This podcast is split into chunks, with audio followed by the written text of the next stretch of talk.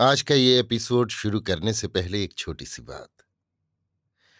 क्या आप भी अपना पॉडकास्ट बनाने की सोच रहे हैं?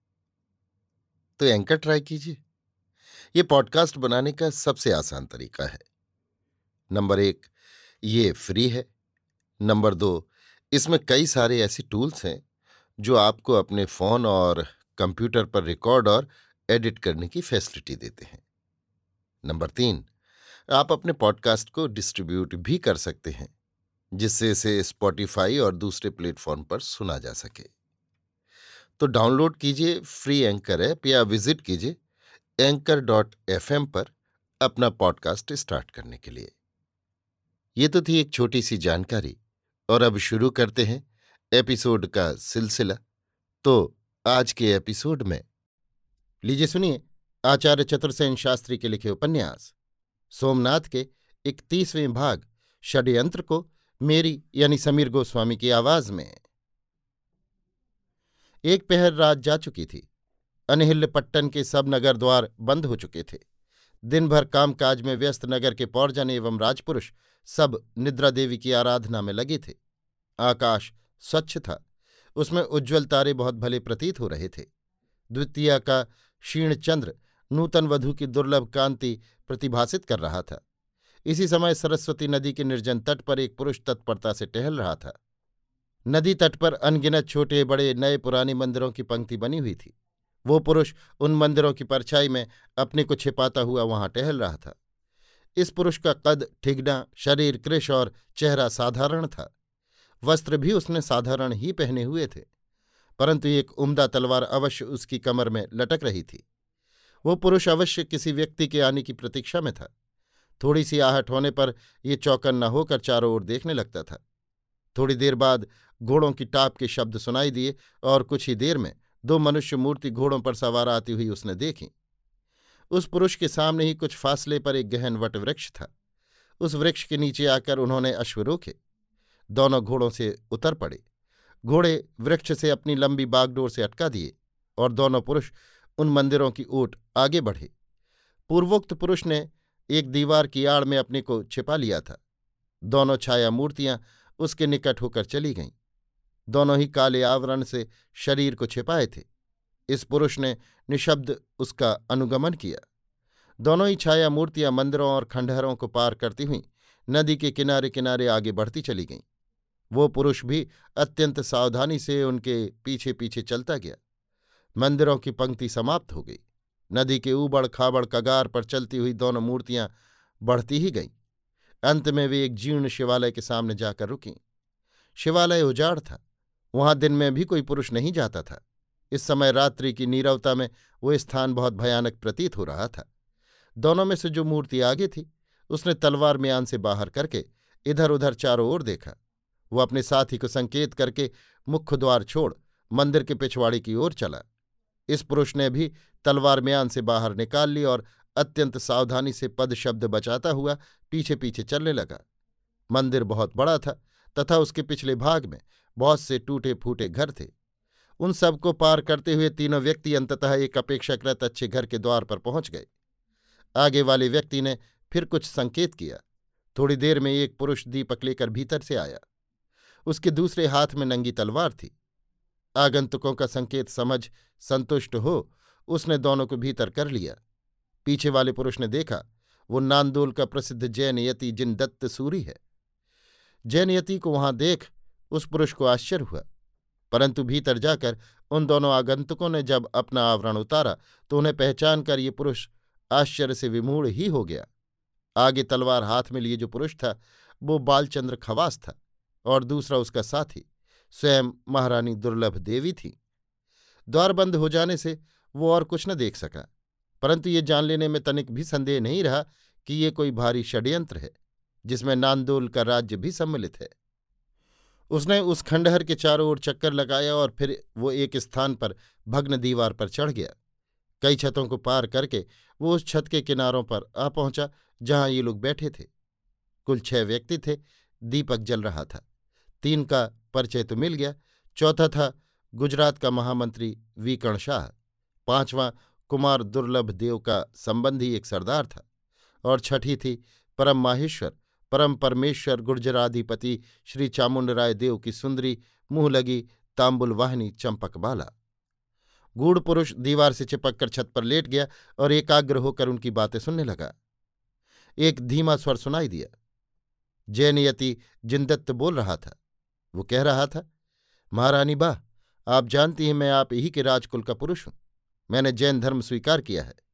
नांदोल के सात सौ कोट्याधिप सेठिया जैन धर्म में आस्था रखते हैं, जिनके परिजन तीन लाख हैं। मेरे जैन धर्म स्वीकार करने तथा राजकुल में जैन धर्म की प्रतिष्ठा होने से नांदोल के महाराज अनहिल्य राज की सत्ता बहुत बढ़ गई है। नांदोल के महाराज आपके भतीजे हैं। उनका तेज प्रताप बहुत है। वे एक प्रतापी राजसत्ता की स्थापना कर रहे हैं। मालवा उनसे शंकित रहता है। सपाद लक्ष्य के महाराज धर्म गजदेव उन्हें बहुत मानते हैं। पाटन, कच्छ, भरूच, सौराष्ट्र और खंभात के सब श्रावक सेठ, नगर सेठ हमारे पक्ष में हैं। आपकी कृपा हो तो पंचनद पर्यंत, उत्तर में और अंगदेश पर्यंत पूर्व में एक अजय राज्य स्थापित होकर भारत में जैन धर्म का उदय हो जाए। धर्मतंत्र और राजतंत्र दोनों ही एक होकर चलें तो इससे उत्तम क्या है? यति को सहारा देते हुए सरदार ने कहा, महारानी माता, फिर एक बात भी तो है। पृथ्वी तो सब चौहानों की है। मुल्तान में अजयपाल और लोहकोट में भीमपाल है। मरुभूमि के राजा घोगा बापा है और सपाद लक्ष्य में धर्मगजदेव हैं। नांदोल में आपके अनहिल्य राजा हैं ही। अब रह गया अर्बुदराज परमार और चौलुक्यों का पाटन। सो अर्बुदराज के युवराज कृष्णदेव इस समय नांदोल में हैं। वे हमारे युवराज बाला प्रसाद के घनिष्ठ मित्र हैं। दोनों को घुड़सवारी का बेहद शौक है। दोनों एक प्राण, दो शरीर हैं। अर्बुदपति धुंधुकराज भी इस समय मेदपाट में मालवराज के सानिध्य में हैं। सो, नांदोल के मार्ग में अर्बुद्रेश्वर की कोई बाधा नहीं है। आप यदि ये वचन दें कि गद्दी पर बैठने के बाद महाराज दुर्लभ देव ये घोषणा करें कि वे नांदोल के युवराज बाला प्रसाद को गोद लेकर पाटन का उत्तराधिकारी नियुक्त करते हैं तो फिर सब काम ठीक है। देखते ही देखते नांदोल राज महाराज दुर्लभ देव को पाटन की गद्दी पर बिठा देंगे। ये पाटन के महामंत्री बीकण शाह हमारे साथ हैं ही। सारा राजकोष तुरंत महाराज दुर्लभ देव के हाथ में आ जाएगा। ये कहकर चौहान सरदार ने भेदभरी दृष्टि से वीकण शाह की ओर देखा। वीकण शाह दुबला पतला चालाक और सावधान बनिया था। उसने इधर उधर देखते हुए कहा, राजकोष राजा का और मैं राजा का चाकर।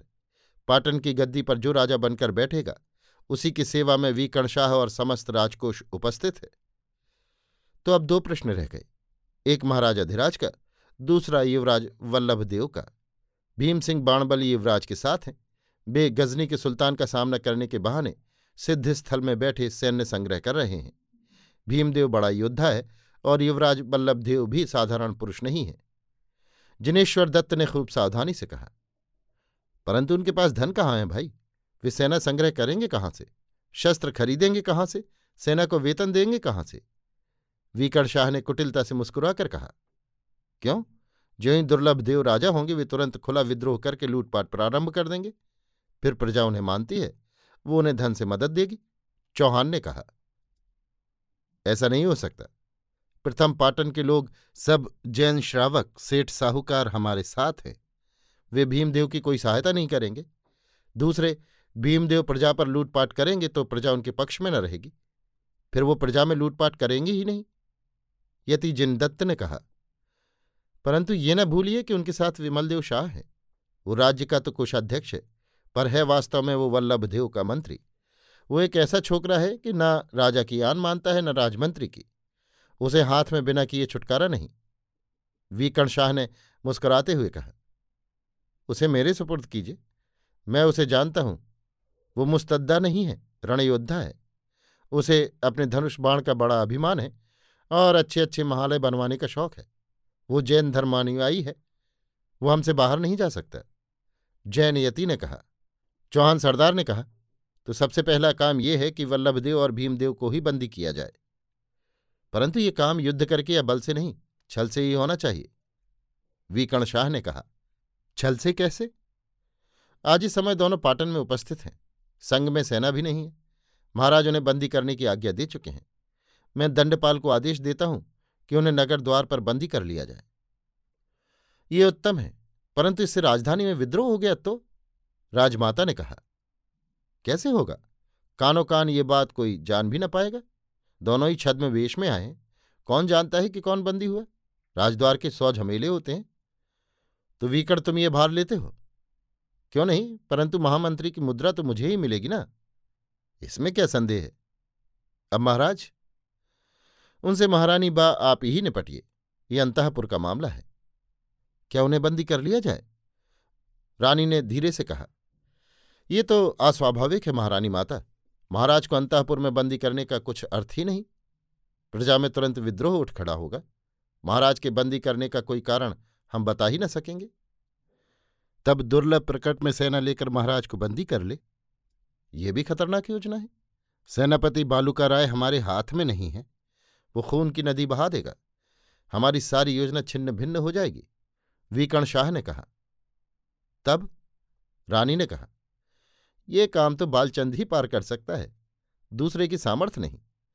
वीकण शाह ने मुस्कुराकर कुटिल हाथ से हँसते हुए कहा। बालचंद खवास ने हाथ मलते हुए कहा, महारानी कहें तो मैं इनका आज्ञाकारी सेवक हूँ। महारानी दुर्लभ देवी काँप गईं। उन्होंने बात का मर्म समझकर कहा, क्या कोई दूसरा उपाय नहीं है? नहीं महारानी, ये राजतंत्र है। इसमें जीवन का कुछ भी मूल्य नहीं। वीकण शाह ने होठ टेढ़े कर कहा आप ये अवसर चूकी तो चूकी। महाराज तो भोर के दीपक हैं, आज गए तो कल गए तो। और फिर वल्लभ देव और भीमदेव हैं। आपको और महाराज दुर्लभ देव को तो फिर दास्ता ही भोगनी है। ये तो कभी नहीं हो सकेगा बीकण तो महारानी बात साहस कीजिए। जो काम आपका है उसे भुगताइए।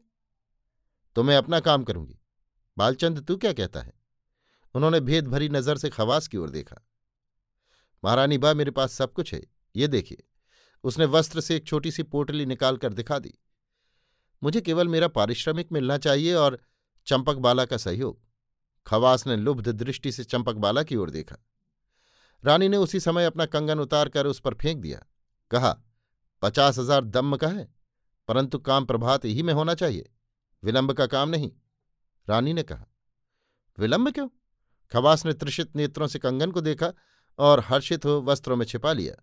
फिर चंपक बाला की ओर अभिप्रायपूर्ण दृष्टि से देखा।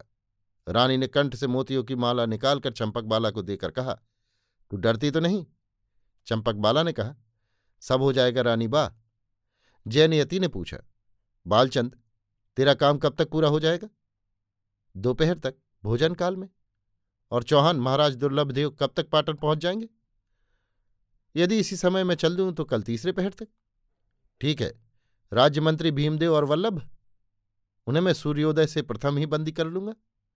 यति ने कुछ सोचकर कहा, अच्छी बात है, और राजकोष? इसके लिए विमल शाह को वश में करना होगा। मैं भोर ही विमल शाह के पास जाऊँगा।